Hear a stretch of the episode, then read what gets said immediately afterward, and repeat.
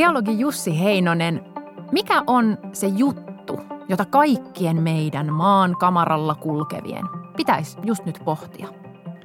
No mun mielestä se on semmoinen asia, että vaikka on aika yleisesti tiedossa, että, että me olemme tähtien lapsia, niin me emme ainoastaan ole tähtien lapsia ja koostu tähtipölystä, vaan me olemme myös tämän maapallon lapsia ja tulivuorten lapsia. Meidän rakennusaineet on kiertänyt tulivuorten kautta.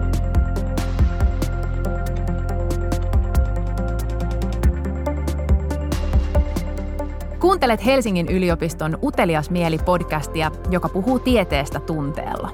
Tässä podcastissa tutkija saa kerrankin puhua juuri siitä, mikä nyt on kiinnostavaa ja tärkeää. Vieraana on tänään akatemiatutkija geologi Jussi Heinonen Helsingin yliopistosta. Terve! Morjes! Mä oon Reetta Rönkä, tämän podcastin juontaja.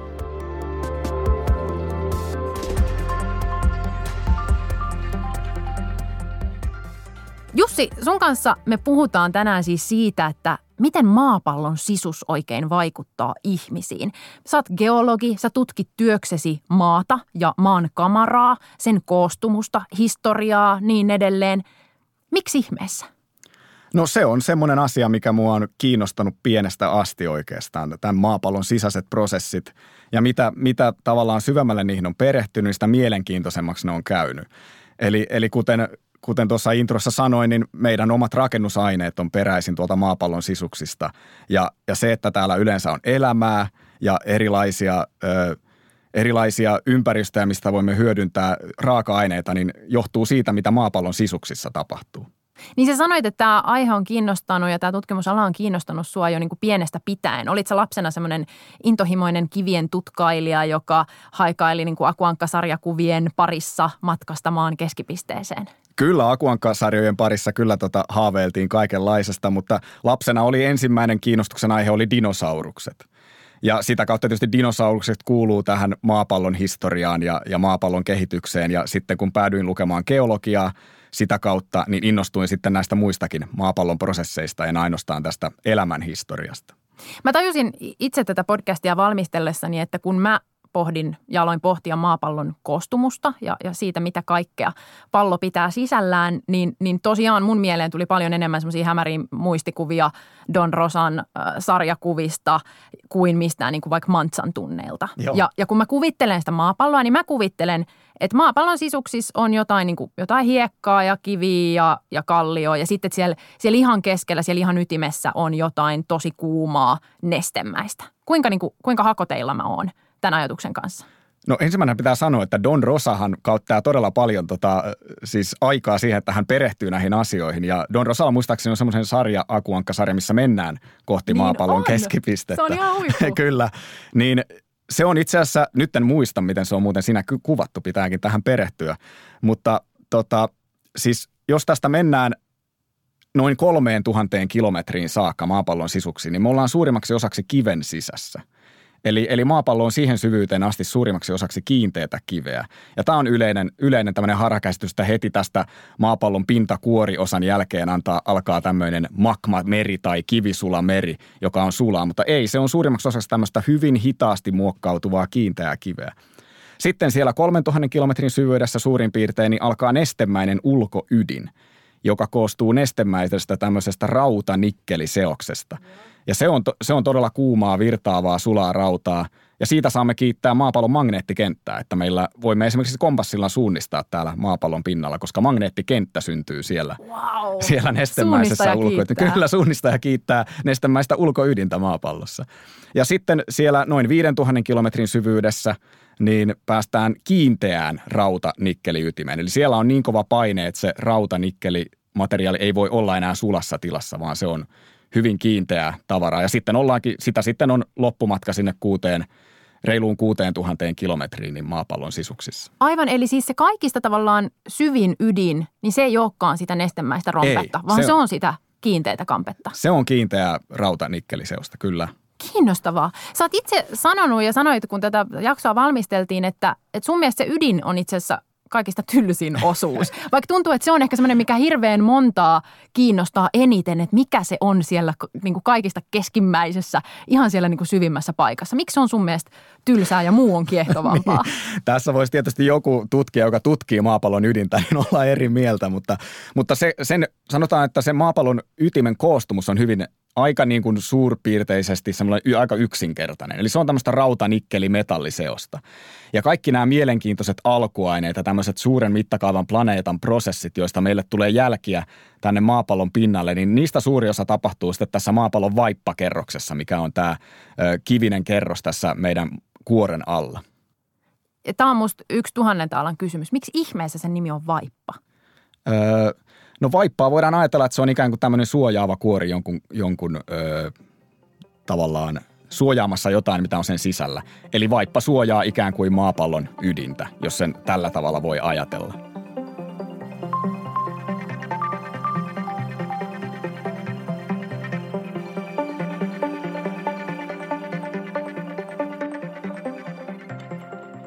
Podcastissa tutkijat saavat valita keskustelun aiheen ja teeman. Jussi Heinonen, sä haluat puhua siitä, miten maapallon sisus vaikuttaa ihmisiin.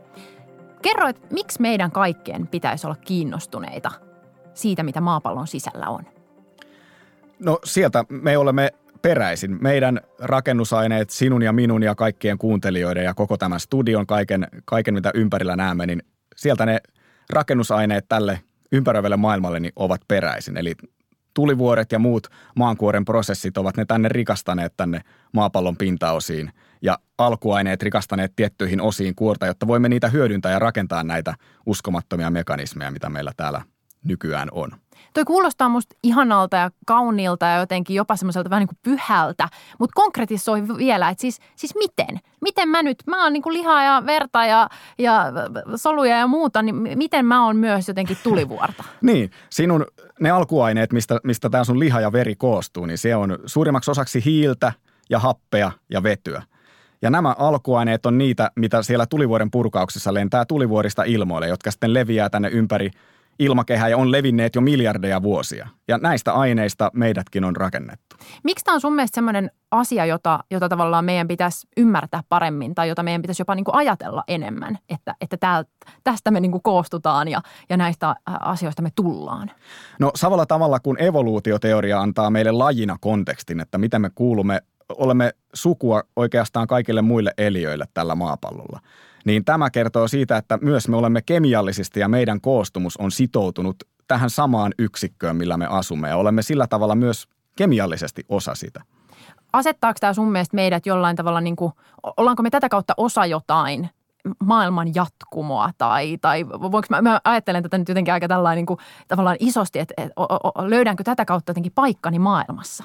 Kyllä, kyllä voin sanoa, että näin, kyllä tällä tavalla sen voi löytää ja mu, minusta se on itse henkilökohtaisesti se on hyvin kiehtova asia, että, että tämmöisestä pallosta on puristettu tämmöinen lihakimpale, joka täällä, täällä tota studiossa hölisee sitten näistä asioista.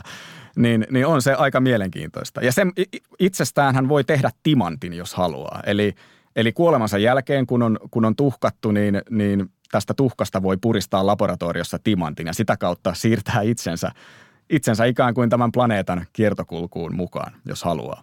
Sopiiko kysyä, että onko tämä suunnitelmissa? Öö, en ole itse ajatellut. Toivon, että ei tämä ole vielä niin ajankohtaista. No jos me mietitään myös ihan semmoista niin kuin käytännön tasoa ja tavallaan konkreettista arkielämää, niin, niin miten maapallon sisukset on läsnä meidän ihan tässä jokapäiväisessä elämässä? No yksi esimerkki on, on tämä, että, että siellä nestemäisessä ulkoytimessä tosiaan syntyy magneettikenttä. Sen sulan raudan virtauksista ja sitä kautta esimerkiksi kompassit näyttää pohjoiseen ja voimme täällä suunnistaa. Mutta tämä nyt on tämmöinen yksi kuriositeetti. Ehkä jos ajattelee tämmöistä tärkeintä, jos yhteiskunnallista asiaa, niin, niin juuri nämä harvinaiset alkuaineet. Eli, eli esimerkiksi moni varmaan kuuntelee tätä lähetystä joltain jonkinlaiselta älylaitteelta tai läppäriltä tai miltä tahansa vehkeeltä, niin niissä on noin 60-70 erilaista alkuainetta, joista ne on rakennettu. Ja se, että nämä alkuaineet on rikastunut johonkin esiintymiin, jota voidaan hyödyntää, niin kuin esimerkiksi kulta, joka on älyttömän harvinainen alkuaine keskimäärin maapallolla, niin se, että se rikastuu johonkin tiettyyn yksikköön niin, että sitä voidaan hyödyntää ja kerätä rakennusaineiksi, niin se vaatii näitä sisäsyntyisiä prosesseja, eli laattatektoniikkaa ja tulivuoritoimintaa. Kuinka huolissa sä oot siitä, että, että jos me mietitään esimerkiksi tosiaan näitä kaikkia sun mainitsemia vehkeitä, mitä meillä kaikilla on ja, ja tuntuu, että on koko ajan myös enemmän ja enemmän, niin, niin kuinka huolissa sä, sä oot siitä, että kaikki nämä materiaalit riittää? Niin, tämä on hyvä kysymys, koska tällä hetkellä semmoiset malmiesiintymät, esiintymät, mitä nykyään löydetään uusia esiintymiä, niin nehän ei ole kovin helposti enää löydettävissä tai saavutettavissa. Eli kyllä, kyllä niin kuin kierrätyksen merkitys, niin sen, se tulee kasvamaan ja sen pitäisi kasvaa. Se on aivan, aivan selvä asia. Mutta edelleen niin suuri on näiden älylaitteiden kysyntä, että kierrätys ei tällä hetkellä pystyisi mitenkään kattamaan sitä. Eli, eli samalla tarvitaan myös niin kuin näitä uusia hyödynnettäviä esiintymiä. Kuinka syvältä tällä hetkellä näitä alkuaineet joudutaan niin kuin louhimaan ja etsimään, jotta pystytään tuottamaan erilaisia tarvikkeita? Tämä on todella, todella hyvä kysymys, että, että sehän mitä syvemmälle mennään, niin sitä kalliimmaksihan se käy tietysti myös se niiden, niiden sieltä poimiminen tai louhiminen. Syvimmät kaivokset Etelä-Afrikassa taitavat olla yli kolmen kilometrin syvyydessä. Eli siellä alkaa olla jo, jo, olen jo tämmöiset niin kuin vähän jäähtymään päässeen juhannussaunan lämpötilat, semmoinen 60 astetta. Että siellä pitää pitää tämmöisiä jääliivejä päällä, että Oho. siellä pystyy toimimaan. Eli, eli se alkaa olemaan semmoista maksimisyvyyttä, missä nykyään kaivostoimintaa tehdään. Voiko sitä syvemmälle mennä? Kyllä voi, mutta se alkaa käymään kyllä todella hankalaksi, että, että silloin se pitäisi ehkä tehdä jollain tämmöisillä mekaanisilla työkaluilla ilman, että siellä tarvitsisi kenenkään olla paikan päällä, joka sekin tietysti kehittyy koko ajan.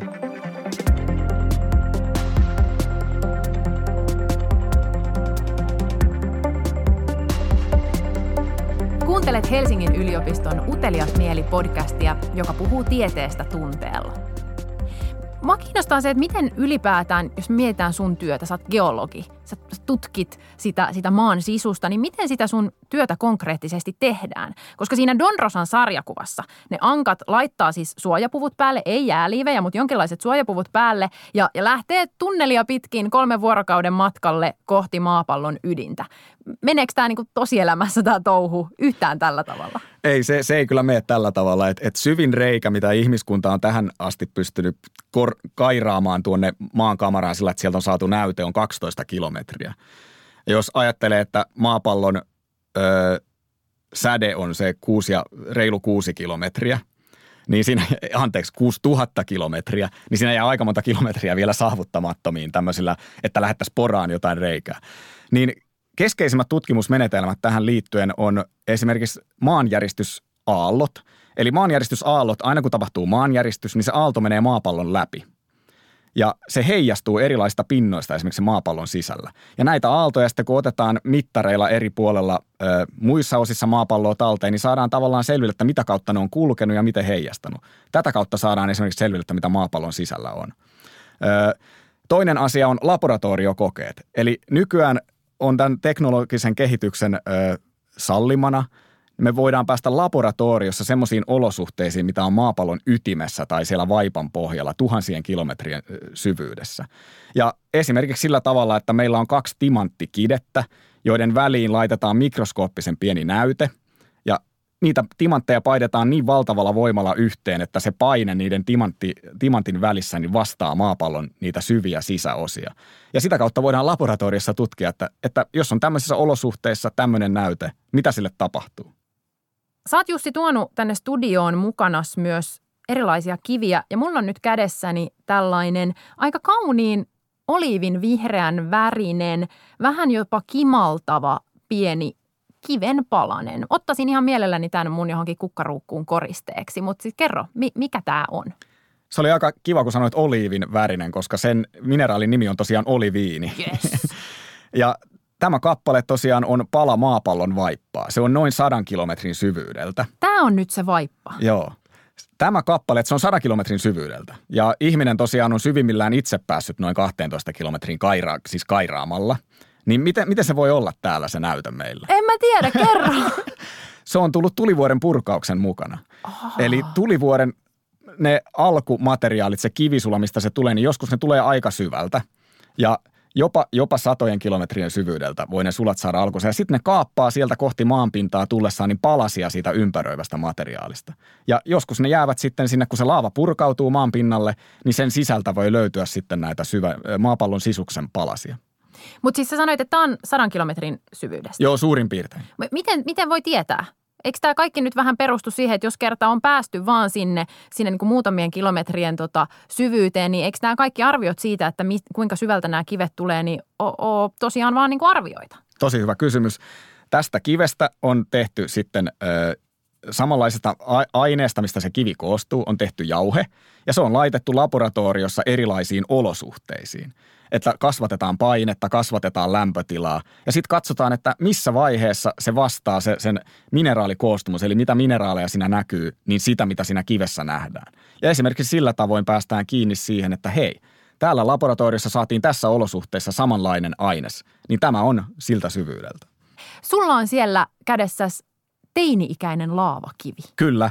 Eli, eli nämä maapallon sisusten prosessit, niin nehän ei millään tavalla ole pysähtynyt, vaan meillä on tulivuoren purkauksia käynnissä harva se päivä, jopa maan pinnallakin. Ja meren pohjalla itse asiassa on jatkuvasti käynnissä tulivuoren purkauksia. Eli, eli maapallon sisuksista ja niiden toiminnasta saavat esimerkiksi islantilaiset ja havajilaiset kiittää, että, että ovat yleensä, heillä on yleensä kotimaa, missä asua, koska nämä koostuu tämmöistä merenpinnan yläpuolelle purkautuneista tulivuorista. Ja tämä kivi tosiaan tässä, tämmöinen rakkulainen musta kivi, jossa näkyy ehkä pieniä, pieniä kiviäkin, ehkä tämmöinen vähän vähän, vähän ehkä tämmöistä betoniharkkoakin mu, mu, muistuttaa Joo, on isompi, isompi möntti kuin vaipan kappale. On, joo, vähän isompi kanssa. Niin tässä on tosiaan sy- merkattu teipillä tähän näytteeseen sen syntymäpäivä – ja tämän kiven syntymäpäivä on 7. huhtikuuta ja kellon aikakin on vielä kello 19.30 vuonna 2010. Eli tämä kivi on 10 vuotta vanha. Varmasti no niin. aika paljon nuorempi kuin kukaan, kuka tätä ehkä kuuntelee. Voi olla vanhempikin ehkä. Sellainen varhaisteini. Varhaisteini, varhaisteini kivi. Eli edelleen meillä – meillä tämä prosessi, mikä on miljardeja vuosia jatkunut tuolla maapallon sisuksissa, niin tuottaa meille uutta maata. Juhliiko geologit näiden kivien syntymäpäiviä koskaan? Öö, ei kyllä juhli, että kun se on kuitenkin sen verran ehkä jatkuva tapahtuma, niin, niin tota, ei, mutta nyt tästä tuli mulle semmoinen idea, että kun tämä kivi tässä alkaa olemaan tämmöisen julkisen, julkiksen statuksessa, niin tämän kiven syntymäpäivähän voisi alkaa viettämään. Ole hyvä. Tämmöinen ilmainen teemabile vinkki. Mun mielestä ehdottomasti, ja odotan kutsua ensi vuonna sitten 11-vuotispäiville. Ehdottomasti. Tämä, hei, tämä pidetään mielessä. Ensi, ensi huhtikuussa, seitsemäs päivä, niin on, on tämän kiven syntymäpäivät. Mutta sen, sen äh, tota varhaisteinin tai lapsikiven lisäksi täällä studiossa on mukana myös aikamoinen seniori. On. Eli tämä tosiaan tämä laavanäyte oli 10 vuotta vanha. Sitten meillä on tässä tämmöinen aika itse asiassa tylsän näköinen, tämmöinen musta möntti, mistä ei oikein näe, näe niin kuin päälle päin mitään. Ja siis... tätä ei oikein osaisi pitääkään minään, jos ei tietäisi, mistä se on peräisin. Näyttää niin paljon kiveltä, kun voi kivi näyttää. kyllä, kyllä. Tämä on itse asiassa meteoriitti. Okei. Ja tämä on pudonnut Saharan autiomaahan. Ja tietysti hyvät paikat löytää meteoriitteja maapallolla on Sahara ja Etelämanner, koska – jos esimerkiksi jäätiköltä tai hiekan päältä löytyy kivi, niin se yleensä on tullut jostain, jostain pudonnut taivaalta. Niin tämän ikä on sitten neljä, yli neljä ja puoli miljardia vuotta. Oho. Eli, eli näistä tämmöisistä materiaalista aikoinaan, kun maapallo muodostui ja aurinko, aurinkokunta oli muodostumisvaiheessa, niin tämmöisistä kappaleista maapallokin kasautui sitten aikoinaan kasaan. Eli tähän yhteen pieneen kiveen on tiivistettynä juuri nämä kaikki alkuaineet, mistä sinä ja minä – ja kuuntelit ja kaikki mitä tässä ympärillä on, niin ne on tiivistetty tähän pieneen ö, kivikappaleeseen, koko meidän maapallo.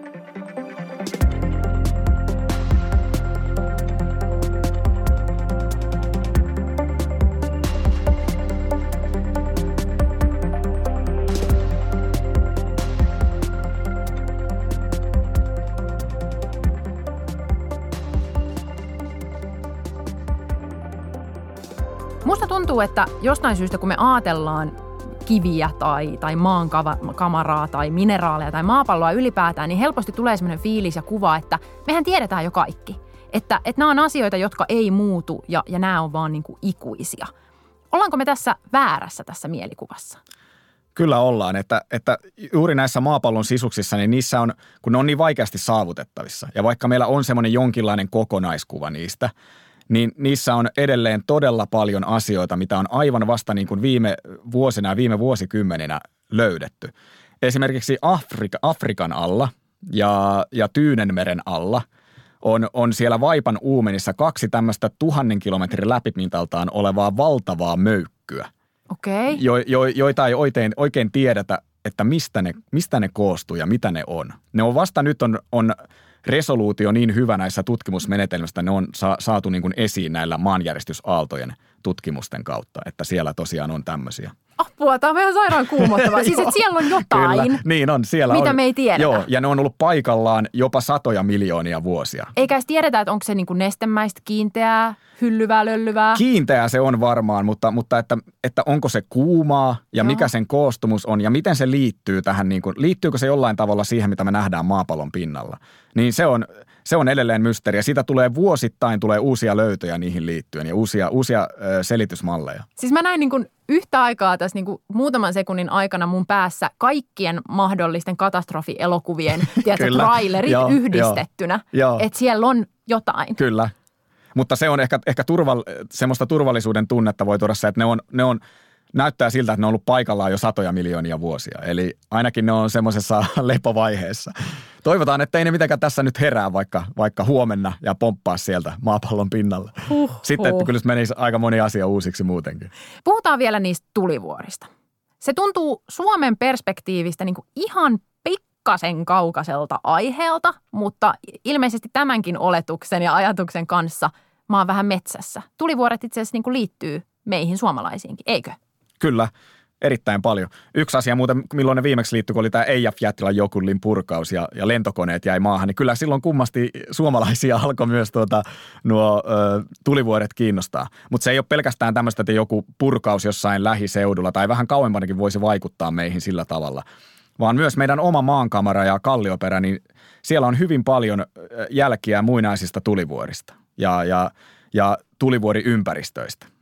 Kuinka muinaisia ne on? Milloin Suomessa on viimeksi ollut Viimeksi? Suomessa on, on purkautunut tämmöinen Yellowstonein kaltainen supertulivuori tuolla Kaakkois-Suomen alueella noin 1,6 miljardia vuotta sitten, eli 1600 miljoonaa vuotta sitten. Sen takia se ei tällä hetkellä niin kuin tunnu siltä, että se koskettaa jokapäiväistä elämää, mutta siellä ne kivet on, on, on, on säilyneenä ja jopa niitä purkauskerrostumia säilyneenä, vaikka niistä suurin osa on, onkin kulunut vuosimiljoonien aikana poi, pois.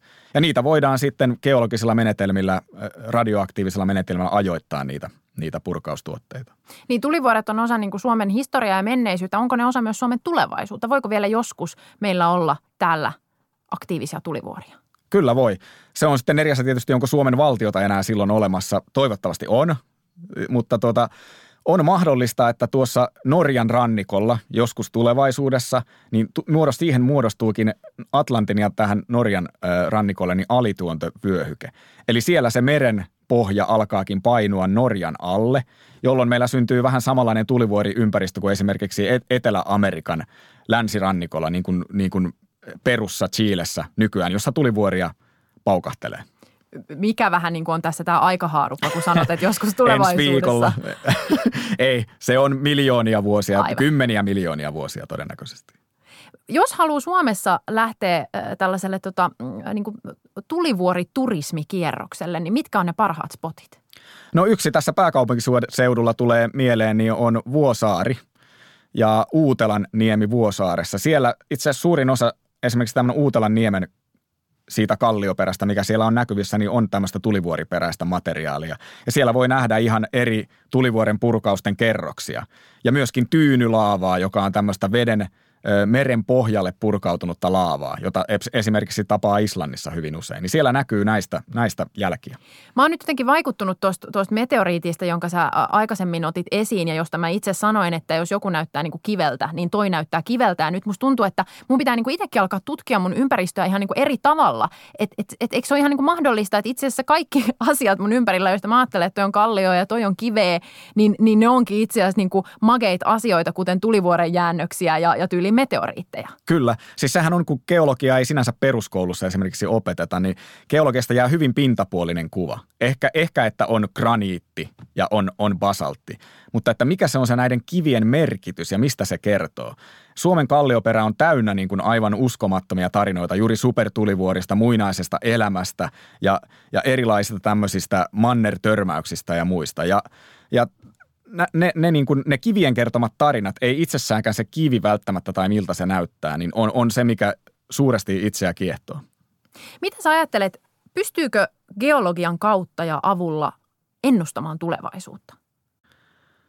Kyllä pystyy tiety, tietyin rajaehdoin. Ei, ei ihan niin kuin, ei, ei, ei sillä tavalla, että me voidaan suoraan sanoa, että näin tulee tapahtumaan, mutta voidaan antaa todennäköisyyksiä.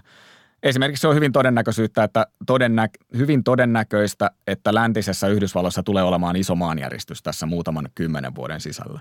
Ja sitten lisäksi juuri esimerkiksi, että miten nämä mantereet liikkuvat, niin voidaan ajatella, missä joku manner on vaikka 10 miljoonan vuoden päästä ja minkälaisia geologisia ympäristöjä on silloin olemassa. Eli kyllä sitä voidaan käyttää myös ennustamiseen, mutta ennustamisessa on aina epävarmuuksia.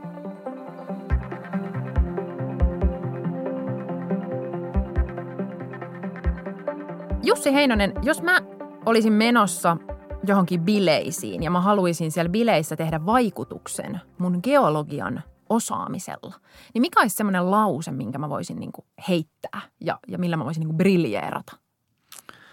No yksi asia on tämä, että, että hei, me olemme molemmat tulivuorten lapsia esimerkiksi. Toi on kyllä se kova. Olisi, se, olisi, se olisi aika, aika hyvä.